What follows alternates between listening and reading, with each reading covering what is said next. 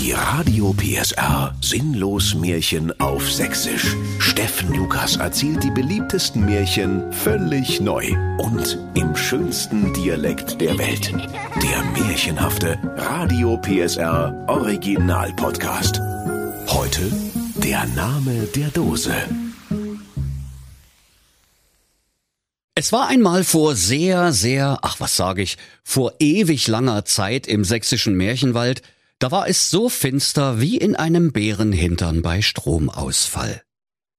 Da hörte man auf einmal ein Brummen und Summen, ein Holtern und Poltern, ein Rumpeln und Pumpeln, ein Knurren und Murren, ein Knistern und Knarzen, ein Hupen und Pupen, das war so laut und so schrecklich wie ein Laubbläser am Sonntagvormittag.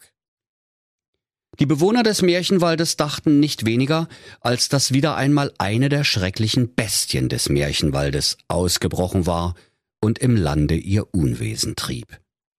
Und alle Märchenwaldbewohner riefen, Da hat doch wieder einer geschlammt, da hat doch wieder einer seinen Job nie gemacht, da haben doch die bescheuerten Gebrüder Grimm mal wieder die Türe am Monstertierheim offen gelassen. Der böse Wolf, der gerade dabei war, die sieben Geißlein zu fressen, bekam einen Riesenschreck. Und er sprach, Mein lieber Herr Gesangsverein, auf der Skala aller schrecklichen Ungeheuer des Märchenwaldes bin ich wahrscheinlich jetzt nur noch Platz zwei. Und hast du ihn nicht gesehen, sprach er zum jüngsten der sieben sächsischen Geißlein, Los, rücke mal ein Stück. und er versteckte sich schlotternd vor Angst mit ihm zusammen im Uhrenkasten. Die Knusperhexe, die gerade Suppengemüse für ihre Hänselsuppe schnippelte, zuckte so heftig zusammen, dass die einäugige schwarze Katze auf ihrer Schulter krachend in die Vitrine flog. Die Hexe sprach, Scheiß der Pfefferkuchenwand an! Das geht nicht gut aus. Aber zum Glück hab ich ja einen Bunker unterm Haus mit meterdicken Wänden aus kugelsicherem Spekulatschuss. Da wird mich das Ungeheuer nicht finden.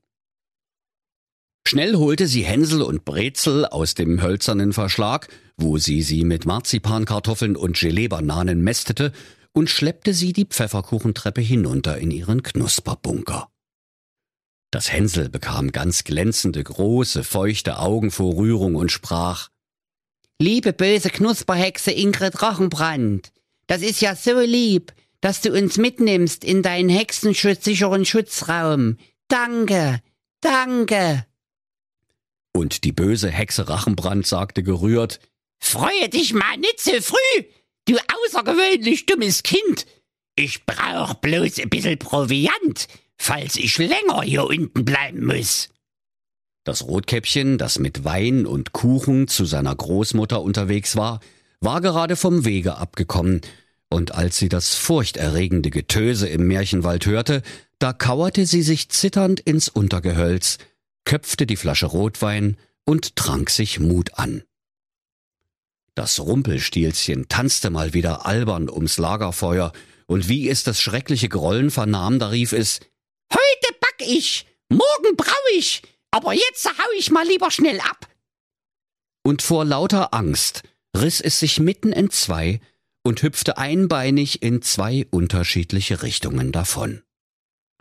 Die schönen Prinzen des sächsischen Märchenwaldes, die gerade im Heim für schöne, unverheiratete Prinzen eine Runde Prinz ärgere dich nicht spielten, ließen vor Schreck die Würfel fallen und fluchten, So eine Scheiße mit der Scheiße. 200 Puls haben wir bald, du. Diese bekloppten Gebrüder Grimm, die haben wohl mal wieder Langeweile oder was? Immer wenn denen nicht mehr einfällt, dann lassen die ihr Ungeheuer los. Und mir, wir haben die ganze Drecksarbeit. Bloß um eine Prinzessin abzukriechen, also nee. und der edle Prinz Ferdinand Mercury fügte hinzu, Und außerdem, wer hat denn gesagt, dass ich überhaupt eine Prinzessin möchte? In seinem Pferdestall in Knauthain Knautkleberg knietschte der knittrige Knecht Knut Knicke Knie, Ach, wenn ich doch nur ein schöner Prinz wäre, mit goldener Rüstung und einem rostfreien Schwert. Ich würde das Monster schon erschlagen und mir die Prinzessin angeln, aber ich bin halt nur ein armer Stallknecht mit Pferdemist am Stiefel. Doch liebe Kinder, die ganze Aufregung der Märchenwaldbewohner war umsonst. Denn das, was da so grauenvoll brummte und summte, holterte und polterte, rumpelte und pumpelte, knurrte und murrte, knisterte und knarzte und hupte und pupte, das war gar kein schreckliches Ungeheuer, sondern der hungrige Magen von König Sigismund Schweinebier dem Unersättlichen. König Schweinebier saß im prächtigen Speisesaal seines Schlosses gerade beim dritten Frühstück. Was hatte er nicht schon alles gegessen? Zwölf Quadratmeter Nudelpizza mit extra Käse, acht Eimer Würzfleisch mit Pilzen, sieben mal sieben Spiegeleier mit extra großen Schinkenwürfeln, 144 mit Schnitzeln überbackene Schnitzel, ein Dutzend mit Edelsteinen und extra scharfen Diamanten besetzte Perlhühner, zwei Badewannen voll Gurkensalat, einen riesigen Grizzly-Gummibären, 17 Döner samt Alufolie und Pappteller, 36 Fischstäbchen vom ganzen Walfisch, ein kandiertes Nashorn und ein Pfefferminzblättchen mit Halbbitterschokolade. Doch nun war seine königliche Speisekammer ratzeputz leer gegessen. Da könnt ihr euch vorstellen, liebe Kinder, dass sein Magen so laut geknurrt hat, dass der ganze sächsische Märchenwald wackelte. Und König Schweinebier blägte. Ja, gibt's denn hier nichts zum Mampfen in dem ganzen scheiß Märchenwald? Ich fall gleich vom Stängel. Ich bin vielleicht mal total unterzuckert. Ne guckt mich doch mal an. Nur noch Haut und Knochen. Die Leibdiener von König Sigismund Schweinebier dem Unersättlichen stimmten ihm vorsichtshalber zu und streichelten seine vier Doppelkinne, um ihn zu beruhigen. Da trat sein Kammerdiener, der nach Fisch duftende Hofmarschall Hermann Hering, vor den knarzenden Thron. Er machte eine Verbeugung, dass seine Stirn beinahe die Knie berührte, und sprach Du alter Fresssack. Äh, Euer Gnaden, ich habe gerade noch einmal die königliche Speisekammer inspiziert. Alle Regale sind leer. Der Soljanka-Fässer ausgetrunken, die Leccio-Zisterne ausgetrocknet, doch hinter den sieben Regalen, hinter den sieben Kellertüren, da habe ich noch eine Konservendose erspäht. Und er präsentierte dem schnaufenden König stolz eine große Dose aus goldglänzendem Messing, von der das Etikett abgefallen war, so dass niemand wissen konnte, was darinnen war. Der König rief, Ne Gott sei Dank! Aber was soll ich denn mit der Dose? Die ist doch noch zu, du bescheuertes Hofmarschmellow! Der Hofmarschall Hering sprach mit zitternder Stimme. Also, ich bitte tausend und einmal um Entschuldigung, Euer Ehren, aber ich kann den königlichen Dosenöffner aus purem Gold leider nirgendwo finden. Aber ich glaube, mich dunkel zu erinnern, dass wir damit unsere Gasrechnung bezahlt haben. Was? tobte König Schweinebier. Ihr habt wohl alle einen an der Waffel oder was? Und weil er dabei an Waffeln denken musste, begann sein Mund zu schäumen. Ich will sofort wissen, was sich für Köstlichkeiten in dieser Dose befinden. Mache die Dose auf oder ich hol einen Henk Henkel, einen Henker, und dann ist deine bescheuerte Rübe aber ab. Schon wieder? fragte der Hofmarschall Hering. Wie wär's denn erst einmal mit Bußgeld? Sie müssen nie immer gleich mit dem Henker wedeln. Ja, scheiß drauf, sprach König Schweinebier. Ich hab sowieso eine bessere Idee. Wer diese Dose für mich öffnet, damit ich ihren köstlichen Inhalt in mich reinschütten kann, der soll mein unerträglich liebreizendes, kompaktes und formschönes Töchterlein Ravioli Schweinebier zur Frau bekommen. Da schwärmten die Herolde des Königs in die gesamte sächsische Märchenbotanik aus um den ohnehin schon genervten Bewohnern diese frohe Kunde zu unterbreiten. Nur kurze Zeit später klingelte es an der Palasttüre des königlichen Plattenpalasts.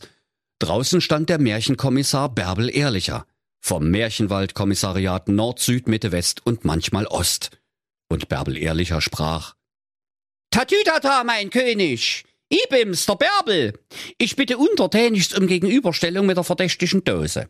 Ich krieche alles aus jedem raus. Also auch den Inhalt aus dieser dämlichen Dose. Da ward der Kommissar Bärbel Ehrlicher zu der dämlichen Dose gebracht, und hast du ihn nicht gesehen, holte der gewitzte Märchenvolkspolizist seinen Gummiknüppel hervor, versetzte der Dose damit einige kräftige Hiebe und rief Aufmachen, Polizei! Die Dose aber rührte sich keinen Millimeter und sprach nichts. Denn Dosen, liebe Kinder, können gar nicht sprechen. Nicht einmal im Märchen. Da wurde König Schweinebier fuchsteufelswild, ließ den hochsensiblen Henker Henk Henkel herbeiholen und befahl, den Kommissar zu köpfen. Der Henker Henk holte missmutig sein Schweizer Offiziershenkermesser aus der Hosentasche, klappte das winzige Richtbeil heraus und sprach Das kann aber jetzt ein bisschen dauern, Majestät. Und außerdem, ich mache die Sauerei danach nicht weg, dass das mal klar ist. Da besann sich der König Schweinebier und versetzte den Kommissar stattdessen in den Innendienst. Als nächstes kam die Räuberbande Ali Babo und die 40 Homies in den Palast des Königs.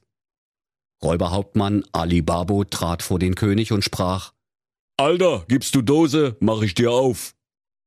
Die Kammerdiener stellten die Dose auf einem roten Samtkissen vor dem Ali Babo hin.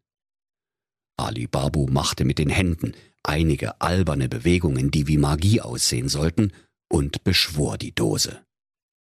Ey, pass auf, Dose! Sesam, öffne dich! Doch nichts geschah. Die Dose blieb verschlossen. Da wurde der Ali Babo wütend und rief, Ey, du scheißen Dose! Ich mach dich Krankenhaus! Sesam, öffne dich! Und alle seine 40 Homies riefen, Genau, Dose! Sesam, öffne dich! Hast du Falafel in den Ohren oder was? Sesam, öffne dich! Ey, Sesam, öffne dich! Da verlor der König Schweinebier die Geduld. Also jetzt reicht's mir aber langsam. Für mich ist auch die sechste Stunde.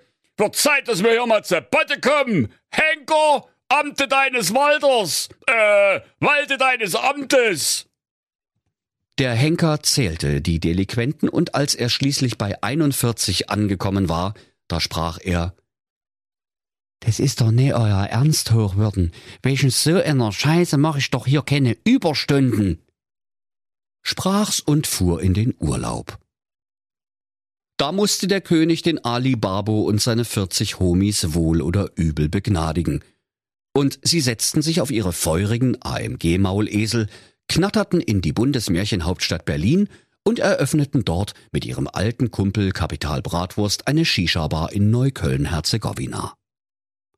Als nächstes kam der knittrige Knecht Knut Knickeknie auf seinen säbelkrummen Beinen vor den Thron des Königs gestolpert und sprach Herr König, ich habe gehört, hier wäre eine Prinzessin im Angebot. Zeichnen Sie mal her, das Fräulein. Doch König Schweinebier antwortete Erst die Dose, dann das Fräulein. Doch der knittrige Knecht Knut Knickeknie bestand darauf.